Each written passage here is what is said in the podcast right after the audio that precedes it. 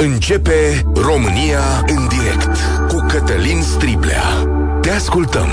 Tu ești vocea care contează. Bun găsit! Bine ați venit la cea mai importantă dezbatere din România. Toată planeta s-a uitat sâmbătă cu imire la ceea ce s-a întâmplat în Rusia. O revoltă militară condusă de un om apropiat lui Putin, unul despre care am fi crezut că îndeplinește în mod direct ordinele militare ale șefului de la Kremlin. Prigojin este unul dintre cei care a angajat o armată de mercenari și vreme de ani buni a slujit Rusia în diverse părți ale lumii, iar în ultimii doi ani în războiul din Ucraina și era recunoscut drept una dintre forțele combatante cele mai importante ale uh, Rusiei, sau mă rog, angajate de Rusia. Doar că Prigojin s-a întors împotriva generalilor ruși și o parte din trupele sale, 25.000 la număr cu totul, au plecat către Moscova. Putin vorbește despre trădare, despre înjunghierea în spate, dar toată debandada se oprește și atacul se oprește brusc sâmbătă seara, când cei doi par să aibă un acord prin intermediul lui Lukashenko, iar liderul Wagner părăsește Rusia către Belarus și lasă în urmă mai multe întrebări decât uh, posibile răspunsuri. Invitat astăzi la România în direct alături de voi este istoricul Cosmin Popa. Bună ziua, mulțumesc că ați acceptat invitația. Bună ziua, vă mulțumesc și eu pentru invitație. Uh, trăgeți-vă microfonul mai, uh, mai aproape. Uh, V-ați făcut o idee în astea 36 de ore trecute de la uh, închiderea episodului sau poate că nu e închis? Nu, n-aș spune că e închis. Sigur că p- mi-am făcut o idee, însă p- ce specific Rusiei este că totul se desfășoară așa, într-un labirint, cu foarte multe lumini, umbre, ogrinzi deformate uh, și sigur că nu e o mirare că se întâmplă, că s-a întâmplat lucrul ăsta. Sigur că uh, Prigojin uh, se calificase de mult în postura de oponent deschis al lui uh, Putin și nu atât al lui Putin în mod direct, cât uh, uh, al celor mai apropiați decât el de Putin.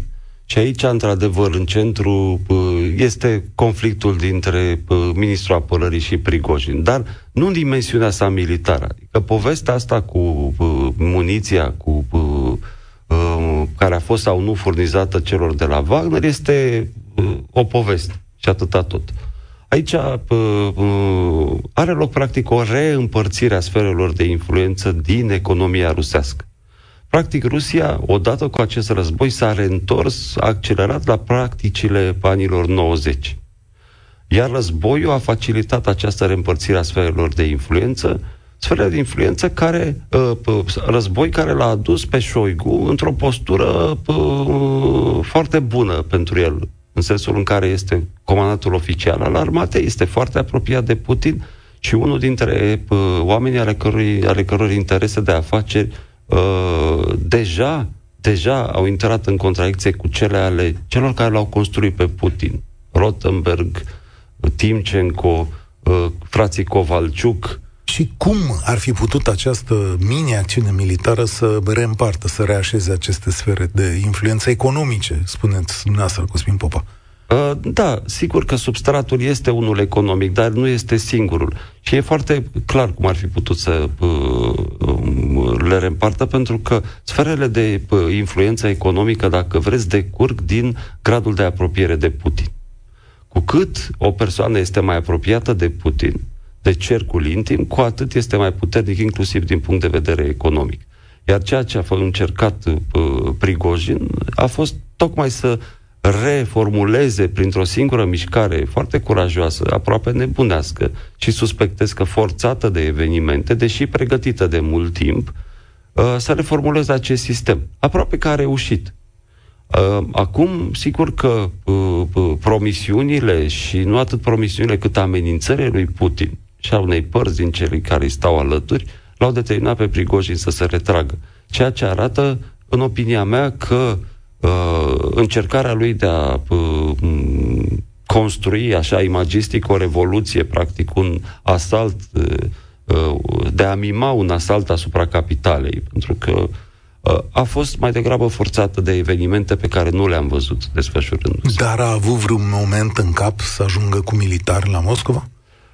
De obicei, sigur că mi-e greu să spun lucrul ăsta, dar cred că astfel de montaje politice, pentru că ceea ce s-a întâmplat a fost cu siguranță o operațiune și o operațiune de PR politic. Iar de obicei lucrurile astea se fac cam așa. Formațiunile se pun în mișcare, iar la Moscova complotul este pornit. Faptul că o bună bucată de vreme uh, în, pe coridoarele Kremlinului l-a figurat, uh, fiind spus, a fost o panică uh, mare. S-a văzut foarte clar din numărul oligarhilor care, ale căror avioane au zburat către toate zările unde puteau ajunge avioanele lor foarte repede, faptul că au fost mai puțin de 10, mai, nu, nu mai puțin de 10 unități militare care au trecut de partea lui Prigojin în timpul acestui marș faptul că armata nu s-a angajat în ciocniri um, um,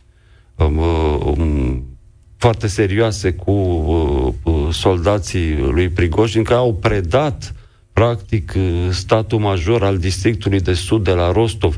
Și e foarte important pentru că acel, din acel stat major se conduc practic toate operațiunile militare ale Rusiei în Ucraina.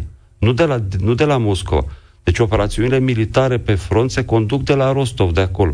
Sigur că, în momentul de față, soldații care au și ofițerii care au predat statul majorului Prigojin, facilitându-i acea imagine, dacă vreți, uh, aproape uh, cinematografică a tratativelor pe care le-a dus cu cei doi adjunți ai lui Gerasimov și Șoigu, în, sunt acum anchetați penal pentru trădare. Dar vreun moment a avut șanse această lovitură să-i zicem, încercare de răsturnare a unei părți de putere. Sigur că da. Sigur da. că da. Cred că uh, aici uh, a, a jucat un oarecare rol și chestii și, uh, și dacă vreți, uh, capacitatea lui Prigojin de a face față acestui uh, stres. El acum se leagă în iluzia faptului că a, a obținut o înțelegere politică cu Putin. Lucrul ăsta este exclus. Numai că promisiunile lui Putin nu fac nici cât o ceapă degerată. Chiar dacă sunt promisiuni, teoretic date, dacă vreți, aici este o, o convenție între uh, doi lideri mafioți. Dar e o convenție publică, o convenție la care uh, presa a avut acces și care are mize foarte importante pentru evoluția ulterioară a regimului politic. De aceea, indiferent dacă a dori sau nu să-și respecte promisiunile, în perioada următoare Putin este nevoit, dacă vrea să supraviețuiască, cel puțin pentru o bucată de vreme, el personal și regimul lui, să desfințeze Wagner și, desigur, să-l ucidă pe Prigojin. Dar Putin este întărit sau slăbit? Care e opinia dumneavoastră, este... Cosmin Popa? Totul depinde de felul în care sistemul face față acestei, acestei provocări. În momentul de față, Putin este slăbit, pentru că s-a văzut foarte clar că um, nu există, n-au, nu există um, o structură, o ierarhie decizională pe care se bazează teoretic regimul, de natură să-l apere și să reacționeze uh, cu celeritate la provocări. Ori Prigojin exact tocmai asta a arătat, că Uneori sistemul seamănă cu un castel de cărți de joc. Iar ieri a fost în pericol de prăbușire, indiferent de intențiile inițiale lui Prigojin. Cosmin Popa, istoric, este alături de mine, 0372069599. Ce credeți voi despre evenimentele din Rusia? Iese Putin slăbit sau întărit din această revoltă? Cum va afecta războiul din Ucraina, evident, și poate Rusia să treacă printr-o lovitură de stat. Vă spun din nou numărul de telefon 0372069599. Vă puteți înscrie și acum, dar pornim dezbaterea cu cei care sunt deja pe fir. Silviu, salutare, bine ai venit la România în direct. Bună ziua, mulțumesc foarte mult că m-ați acceptat. Uh, domnului Papa, vreau să-i adresez o întrebare. Eu merg pe cu totul altă teorie. Uh, vreau să întreb dacă a auzit de o trupă numită Sabaton. O, o, o ce? O trupă ce e asta? O trupă de Muzica... heavy metal. Muzicală? Se historical metal. Se numește Sabaton. nu știu, ați auzit, domnul Popa, de Sabaton? Mi-e greu să spun dacă am auzit okay. sau nu. Cel mai probabil se nu. pe evenimentele istorice ei nu țin partea unei țări sau alteia, dar povestesc momentele istorice ale unei țări sau alteia. Printre alte chestii, au ținut, nu că au ținut parte, nu, nu e bine să zic asta, au vorbit și despre istoria Germaniei și despre istoria Rusiei și războiul uh, uh, dintre Anglia și, uh, nu Anglia, doamne, Anzac. Dar ce, în, uh, unde vreți să ajungeți? Poate e o metaforă la mijloc. Unde... Nu, nu, nu, nu e metaforă. Ideea este că ei au vorbit, printre alte chestii, de o, o anumită piesă care se numește Defense of Moscow. O piesă care a fost în, în 1941 despre invazia uh, uh, Germaniei naziste față de Rusia. Ideea este că, în momentul în care vorbim de o țară sau de o alta, ar trebui să ținem partea cuiva sau să vedem din exterior. Pentru că eu din exterior văd situația așa. Acum cu Rusia, cu Ucraina și Belarus și ce mai fi. Rusia, de fapt, au pierdut războiul de foarte mult timp. L-au pierdut. Acum că Wagner a intervenit, nu a fost o lovitură de stat, nu a fost intenția de lovitură de stat, a fost pur și simplu o chestie de propagandă. Adică ceea ce vreau să vadă alții din exterior. Eternul argument care a fost dintotdeauna, istoria o scriu câștigătorii, nu pierzătorii.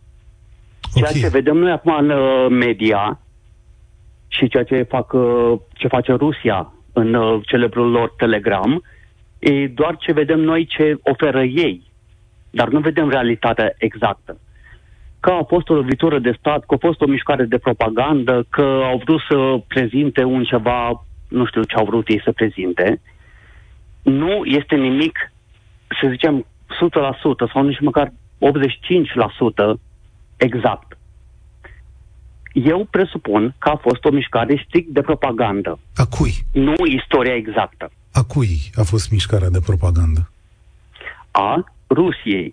Pentru că nu se poate ca Wagner și trupele, mă rog, trupele Wagner să vină să zică din prima, da, noi vrem să răsturnăm imperiul sau țara sau Rusia sau ce-o fi. Nu. Pentru că a doua zi, instant, să vină domnul Putin să zică, da, de fapt nu, nu a fost o, o mișcare de Stați un pic, asta merită o explicație.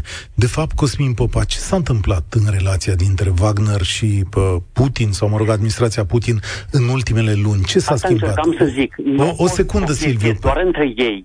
O secundă, că vreau să cer părerea unui om care zilnic lucrează cu astfel de materiale. Deci în ultimele 3-4 luni relația lor s-a deteriorat. De ce? Este o relație care s-a deteriorat, deteriorat din mai multe motive. Prima și cea mai importantă, primul și cel mai important motiv este că Prigojin a perceput implicarea directă a celor de la Wagner în asaltul asupra Bahmutului și uh, dacă ceea ce el a numit uh, lipsa de asistență militară, a perceput-o ca pe o încercare a lui Putin de a-i consuma trupele în celebrele uh, asalturi de uh, infanterie care s-au soldat cu foarte multe uh, victime, pe de-o parte. Pe de altă parte, foarte uh, uh Prigojin a fost forțat în urma rechemării în Rusia și în Ucraina să-și părăsească o bună uh, parte din pozițiile pe care le avea în Africa și aici sunt două țări care sunt foarte importante, Republica Centrafricană și Mali, unde uh, uh, Rusia, prin intermediul celor de la Wagner, a creat mari probleme, nu numai Franței, dar și Statele Unite ale Americii, făcând practic neguvernabile aceste, aceste țări. Uh, din al, din al, al treilea uh, motiv este faptul că pe măsură ce uh, Wagner era implicat în uh, asaltul asupra Bakhmutului, dar nu numai, și în celelalte operațiuni de război, distanța între Prigojin și Putin, Prigojin până atunci, având acces la Putin, nu făcea decât să se mărească în dauna adversarilor săi. Ceea ce a dus la apariția acestor fricțiuni. Prigojin nu pregătea, indiferent de dacă aceasta este, a fost o, o simplă operațiune de PR sau o încercare de uh, lovitură militară, Uh, este foarte important și o să aflăm lucrul ăsta. Problema este că nu toți cei care participă la acest eveniment știu ce este de fapt. Iar reacțiile, uh, modul în care reacționează la uh, evenimente cei din jur, unitățile militare, sistemul de securitate, armata și așa mai departe, fac ca el să fie real. O secundă, deci nu e musai propagandă. Silviu, mulțumit de explicație, deci nu e... Mulțumesc foarte mult. Nu e o chestiune musai de uh, propagandă aici. Adică, ce fel de propagandă să-ți faci? Să arăți că ce? Că ești puternic? În ce fel ești puternic dacă proprieți mercenari se întorc împotriva ta? Pe tocmai că nu e armata. Că nu e armata, ci doar niște mercenari. Ok, și că armata exact. a funcționat bine. Ok, bun, pot să iau în calcul asta. Mulțumesc tare mult! 0372069599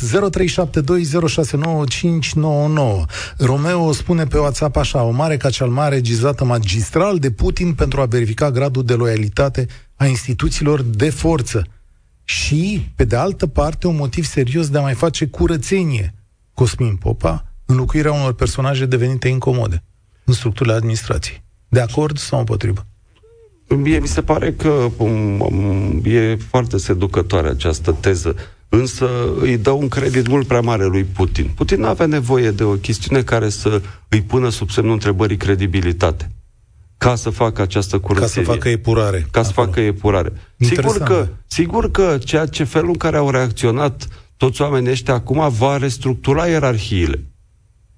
Sigur că va restructura ierarhiile, dar nu era nevoie de o astfel de punere în scenă grandioasă care să ducă la, practic, la um, paralizarea armatei. Sigur că de operațiunile pe front s-au desfășurat, dar s-au desfășurat ce fel de operațiuni? Atacurile cu rachete. Ucrainenii au înregistrat niște progrese semnificative, având în vedere natura luptelor. Deci nu cred că avea nevoie de așa ceva și um, sigur că Putin a lăsat tuturor impresia unui maestru al combinațiilor multiple. Însă lucrurile sunt uh, deseori exagerate. Cristian, salutare! Ești la România în direct. Bună ziua, bine v-am găsit. Uh, eu aș vrea, așa că o mică paranteză, eu am auzit de trupa Sabaton, eu stupă să de Dar uh, trecând peste, trecând peste asta. Eu aș vrea să vin cu o altă ipoteză. M-am uitat un pic în tablou de ansamblu și eu aș zice că Prigojin a trădat. Dar pe cine a trădat, asta e o mare semn de întrebare la care eu cred că, mă rog, cumva vin cu o ipoteză. Eu cred că a trădat tocmai Wagner. Și lui a trebuit o ieșire mai spectaculoasă, pentru că peste nicio săptămână toți soldații Wagner vor fi în sub, sub tutela armatei uh, ruse, de sub comanda directă a Marelui Șoigu, ca să zicem așa. Uh, eu cred că a fost un, uh, un scenariu regizat sau o înțelegere făcută între Prigojin și, și Putin, poate prin proxy, poate în mod direct, asta nu vă pot spune că n-am fost noi acolo, dar uh, Putin a avut de câștigat și în primul rând a câștigat armată. Deci el a câștigat militar și a câștigat armata pe care o comanda, pe care o comanda Prigojin. Acum o comandă direct el prin intermediul lui Șoigu. A, a, aici aș vrea să aici aș vrea să vă să, să intervin și să vă spun că, de exemplu, din cei, uh, așa zis, și 25 de mii care porniseră spre Moscova, 80% proveneau din populația penitenciară. Acum, în ce măsură a câștigat Putin în condițiile în care acum uh, uh, serviciile juridice ale Kremlinului lucrează la invalidarea, la anularea deciziilor de grațiere care s-au dat acestor oameni odată ce au fost înrolați în Wagner, nu știu să vă spun. Adică, sigur, este educător și e tentant să raționalizăm, dar dacă intrăm pe amănunte, vom vedea că uh, acest câștig este relativ. Uh, acea armată, problema care se pune acum, pentru că mulți dintre membrii importanți ai Wagner, comandanții, au început să fie arestați. Și repet, Acum se lucrează la invalidarea deciziilor de grațiere care n-au fost semnate de Putin, astfel încât oamenii aceia care au fost scoși din închisori și trimis pe front să lupte, cei care au supraviețuit, să fie trimiși înapoi în închisori. Um, nu mi se pare că e un câștig uh, uh, uh, pentru organismul militar rusesc. Cu atât mai mult cu cât Dacă... uh, zvonurile de înlăturare a lui uh, Prigojin uh, și care sunt convins că se vor transforma în realitate în curând, sunt din ce în ce mai insistente. Uh, dacă îmi permite să intru și eu pe domeniul speculației, că acum chiar că Eu, Toți speculăm în ideea în care Nu, eu nu speculăm. Eu nu speculez nimic. Eu vă dădeam niște detalii informaționale Am foarte înțeles. clare. Adică puteți Am să speculați înțeles. dumneavoastră. Nu, eu, nu... eu pot să speculez, da. da. Eu îmi permis să speculez. Atunci uh, Putin ar putea să semneze toate aceste decizii de grațiere tocmai ca să lase impresia că el este un bun comandant de armată? Tocmai ca să-i stimuleze să lupte pentru libertatea lor. Păi stați să vedeți. Ar putea să facă treaba asta. Stați să vedeți, ele au fost date, iar în urma revoltei de ieri, acum au început să fie anulate. Tocmai sub pretextul că n-au fost semnate direct de Putin. Deci acum se lucrează la anularea lor. Dar aici mai e un argument uh, financiar. Uh, sigur că pentru oamenii ăștia sau pentru acest corp al armatei Wagner, uh, pușcăria și e atractivă semnătura lui Putin acolo și pot fi manevrați cu asta. Mai există chestiunea de plată. Un mercenar Wagner e plătit cam cu 1000 de euro, 1000 și ceva de euro pe lună, arată datele existente public, na, cât, să, cât să poate ști. Bănuiesc că ăsta e genul de plată pe care armata rusă nu ți-o poate da. Ba da, ba da. Da? Ba da, ba da. Ostașul ba da. de pe front ia da, 1000 de ba da. euro? Da, da ia, da? Mai, ia mai mult, iar în momentul de față, tocmai pentru a calma armata și pentru a o disciplina, dar asta nu este referitor la Wagner, se vorbește de o plată unitară, unică, o plată unică de 800.000 de ruble, ceea ce înseamnă mm, cam 2000 ceva pentru început. Deci e ceva mai mult. 2000 de euro. Da, da, da. Uh, Cristian, ce vreau eu să te întreb este însă, din punctul tău de vedere, cum îl vezi pe Putin ieșit din această întâmplare? A fost un risc calculat, din punctul meu de vedere. A fost un risc calculat. Uh, din punctul de vedere al imaginii externe, da, imaginea lui este ciobită.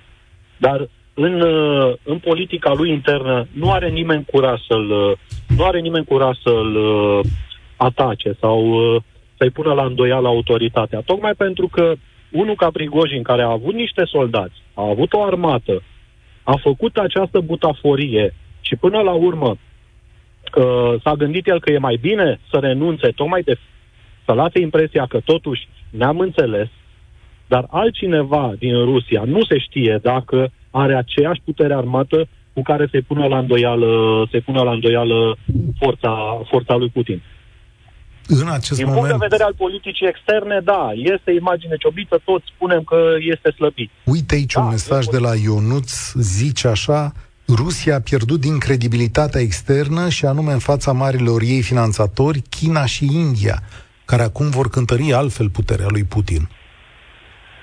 Eu nu cred. Ok. Bun. Mulțumesc tare mult, Cristian. De acord sau împotriva acestei afirmații, Cosmin Popa?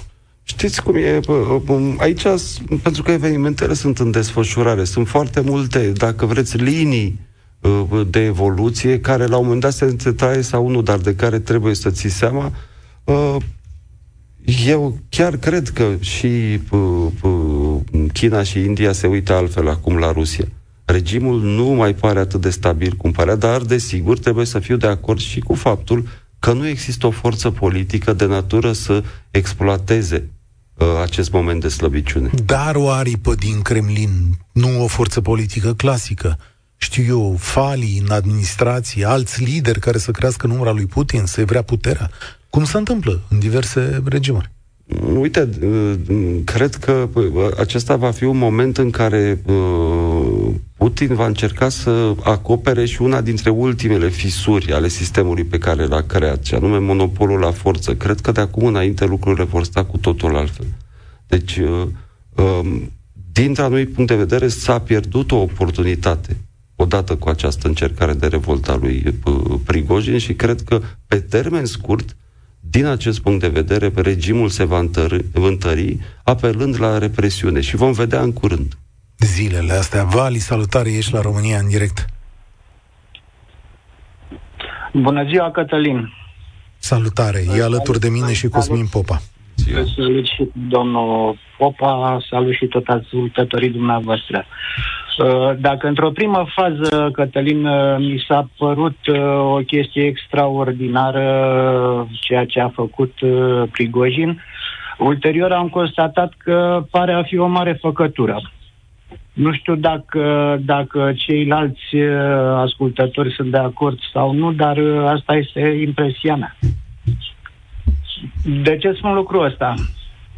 Uh, s-a descoperit și mi-aduce aminte de robinetele de aur al lui Ceaușescu, grămada de bani al lui Prigojin, tocmai la San Petersburg. Până acum nu s-a știut oare de așa ceva? Adică trebuie să fiți un pic mai clar ca să înțeleg ce, ce spuneți aici. Uh, mi se pare făcătura și o lucrătură. De asta vă spun. Pusă la Sau cale de cine? Uh, de Putin. Chiar de Putin, de, adică... Este, este o mânărie între Putin și Prigojin.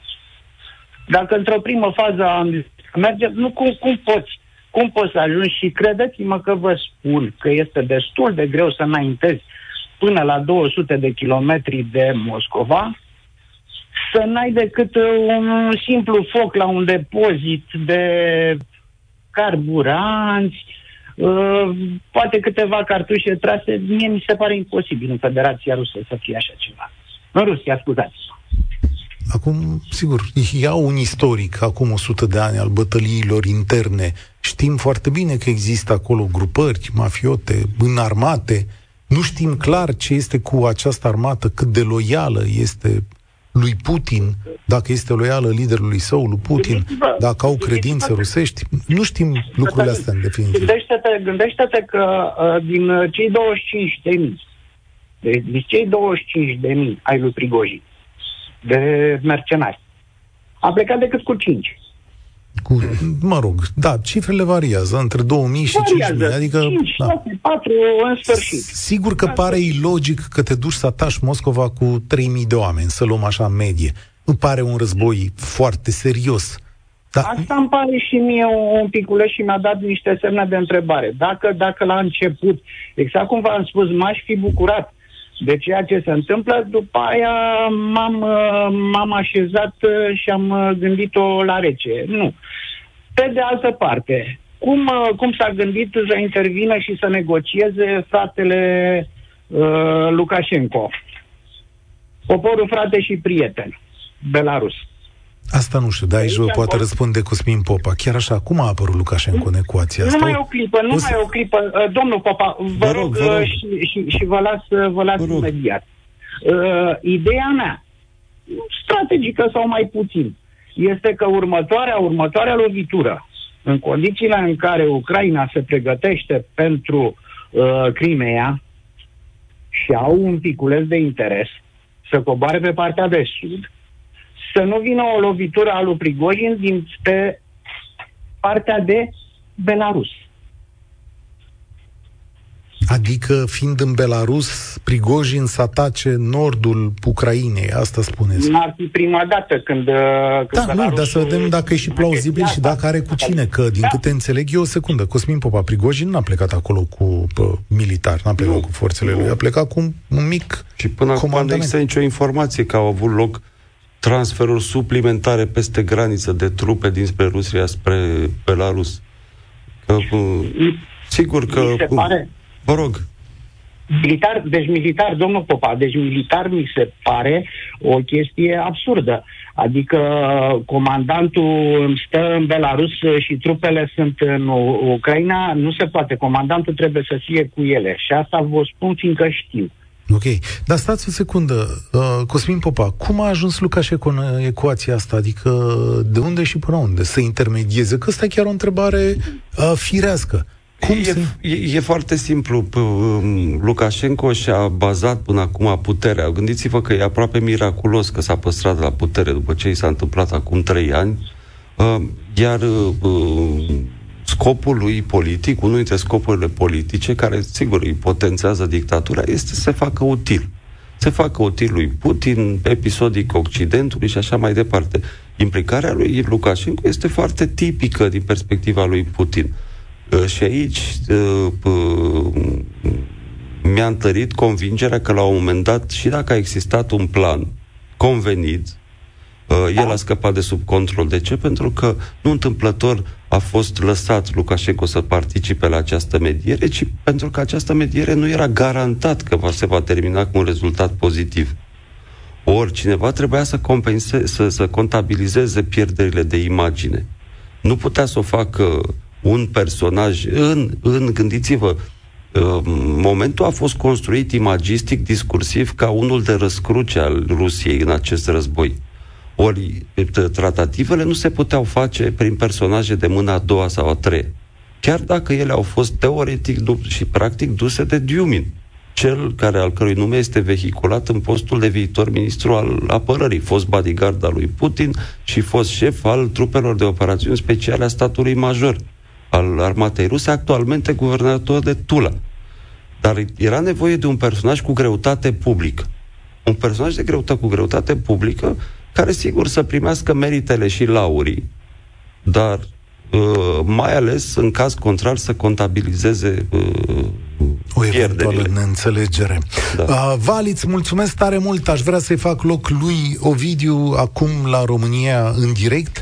Ți-ai făcut o idee despre evenimentele din Rusia și despre ce înseamnă asta pentru Putin? Salut, Ovidiu. Uh, bună ziua, domnule Striblea, bună ziua și invitatului dumneavoastră. Uh, ca și ascultătorilor Europa FM.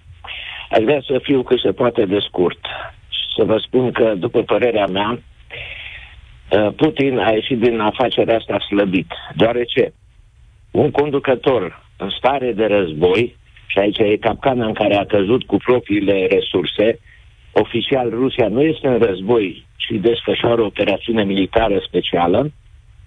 Deci, revin, în stare de război, rebeliunea se pedepsește în fața curții man- marțiale și de obicei cu plutonul de execuție. Ori noi ce avem? În mărinimia sa, dictatorul de la Kremlin îi oferă cu complicitatea lui Lukashenko azil în uh, Belarus, iar uh, mercenarii Wagner sunt vărsați în armata rusă.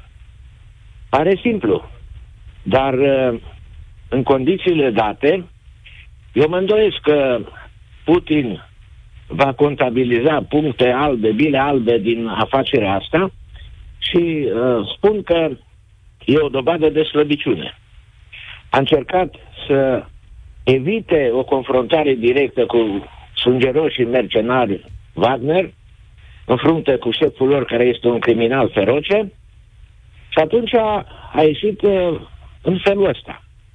Vreau să spun că Rusia nu este Imperiul Otoman să-și recruteze ienicerii din rândul prizonierilor de război, cum au făcut turcii pe vremea să spunem, uh, asediului Constantinopolului. Și atunci ce urmează da. pentru Putin? Ca să ducem lucrurile mai departe. Dacă e slăbit, cum spuneți După dumneavoastră? mea, va urma într-o perioadă relativ scurtă o reașezare de forțe la nivelul elitei de la Kremlin și o plecare a lui Putin făcută cel puțin uh, amiabil.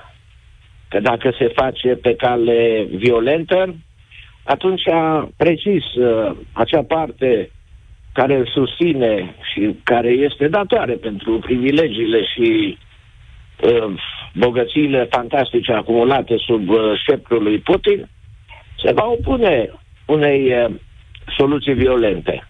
De acord? Și o secundă. În situația, o secundă. Ajungem în situația în care, uh, să mă iertați pentru explica, uh, exprimarea neacademică, să înlocuim pe dracu cu tatăl da, că stați un pic, să cântărim ipoteza. după Putin, Sigur că lumea occidentală s-a uitat cu groază pentru că a zis, bă, pe dictatorul ăsta îl știm, pe următorul nu-l știm.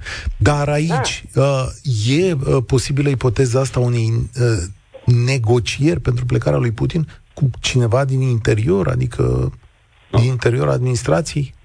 Domnul Popa a Nu, eu, eu pe domnul Popa îl întreb acum, că domnul Popa trăiește cu jumate de cap în Rusia și acum, în timp ce vorbim, e cu ochii pe canale la care noi lingvistic nu avem acces. Dumnealui ești cu limba rusă.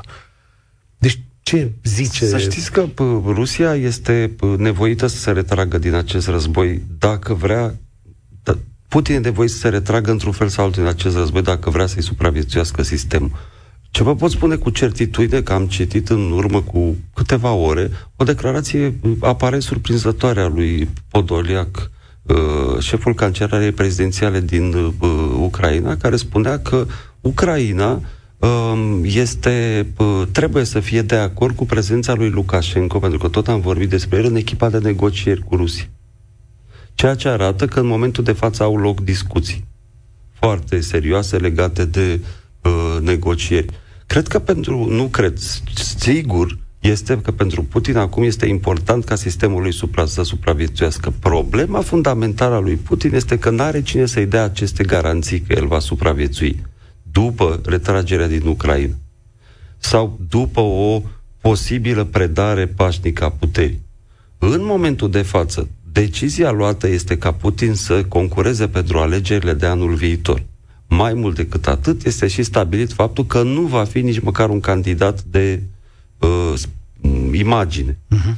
Uh, dar, dar, de asemenea, există presiuni fantastice pentru o predare a puterii pașnică.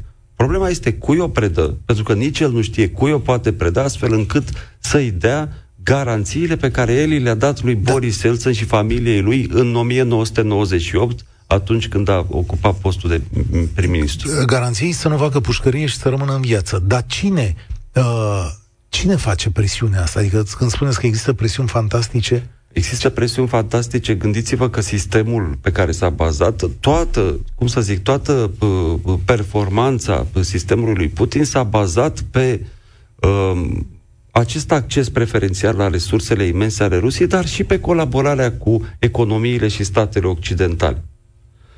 Tot acest sistem a creat resurse impresionante. Ori în momentul de față resursele se reduc, ceea ce uh, uh, determină uh, unele clanuri să încerce să reducă accesul altora la resurse.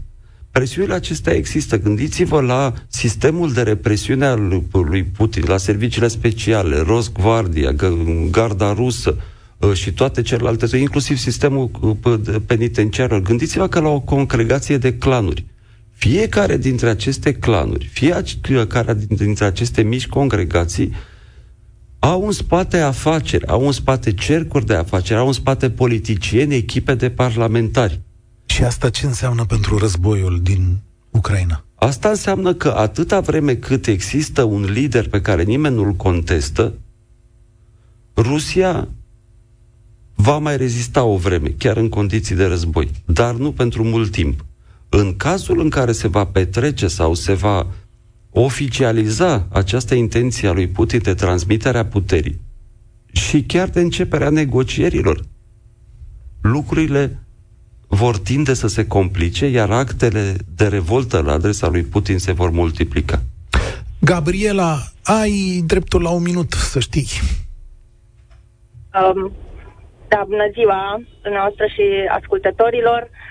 Um, cred că e greu de speculat în momentul acesta ce se întâmplă. Eu mă întreb cum poate reverbera um, problema aceasta de autoritate a lui Putin din momentul de față, că autoritatea în mod evident i-a slăbit cu această contestare fățișă și sper că a reverberat și la nivelul opiniei publice din Rusia, în sensul că nu mai este un lider de necontestat, uh, dar revenind, mă întreb cum poate reverbera aceasta până la nivel de uh, impact asupra războiului din Ucraina. Și singura uh, speranță pe care o am este că odată cu desfințarea practică a Wagnerului se pierde un uh, pol de putere în armata în ofensiva rusă. Un grup compact care acționa la conducerea unui psihopat fără scrupule, și care era dispus să facă orice și care acționa destul de unitar. Dar acum, dacă trece sub uh, uh, comanda lui Șoigu, poate să fie un, o risipire a acestei forțe. Interesant, da. Uh, pare să fiu de acord cu tine dacă niște comandanți uh, niște comandanți buni nu-i recuperează într-un fel sau într-altul. E posibil? Uh, este, mi se pare că este o, o premisă demnă de luat în calcul ce, ceea ce spune ascultătoarea dumneavoastră, cu atât mai mult cu cât armata nu dispune de instrumentele și de sistemul cu care Prigojin îi ținea pe acești oameni disciplinați, anume cu barosul. Ah, umorurile celebre. Cosmin Popa, vă mulțumesc tare mult. Azi o să ne oprim mulțumesc aici, dar o să ne auzim și vedem cum stau evenimentele din Rusia. Le ținem sub urmărire. E ultima săptămână de România în direct în acest sezon. De miercuri ne mutăm cu Europa FM la Timișoara și vorbim despre capitala culturală europeană și diverse inițiative de bine de acolo. Până atunci însă, mâine seară, eu voi fi la Constanța, alături de scriitorul Radu Paraschivescu, facem întâlnire cu vorbitorii acolo, așadar vă aștept și deocamdată vă spun spor la treabă. Participă și tu, România în direct, de luni până vineri, de la ora 13 și 15.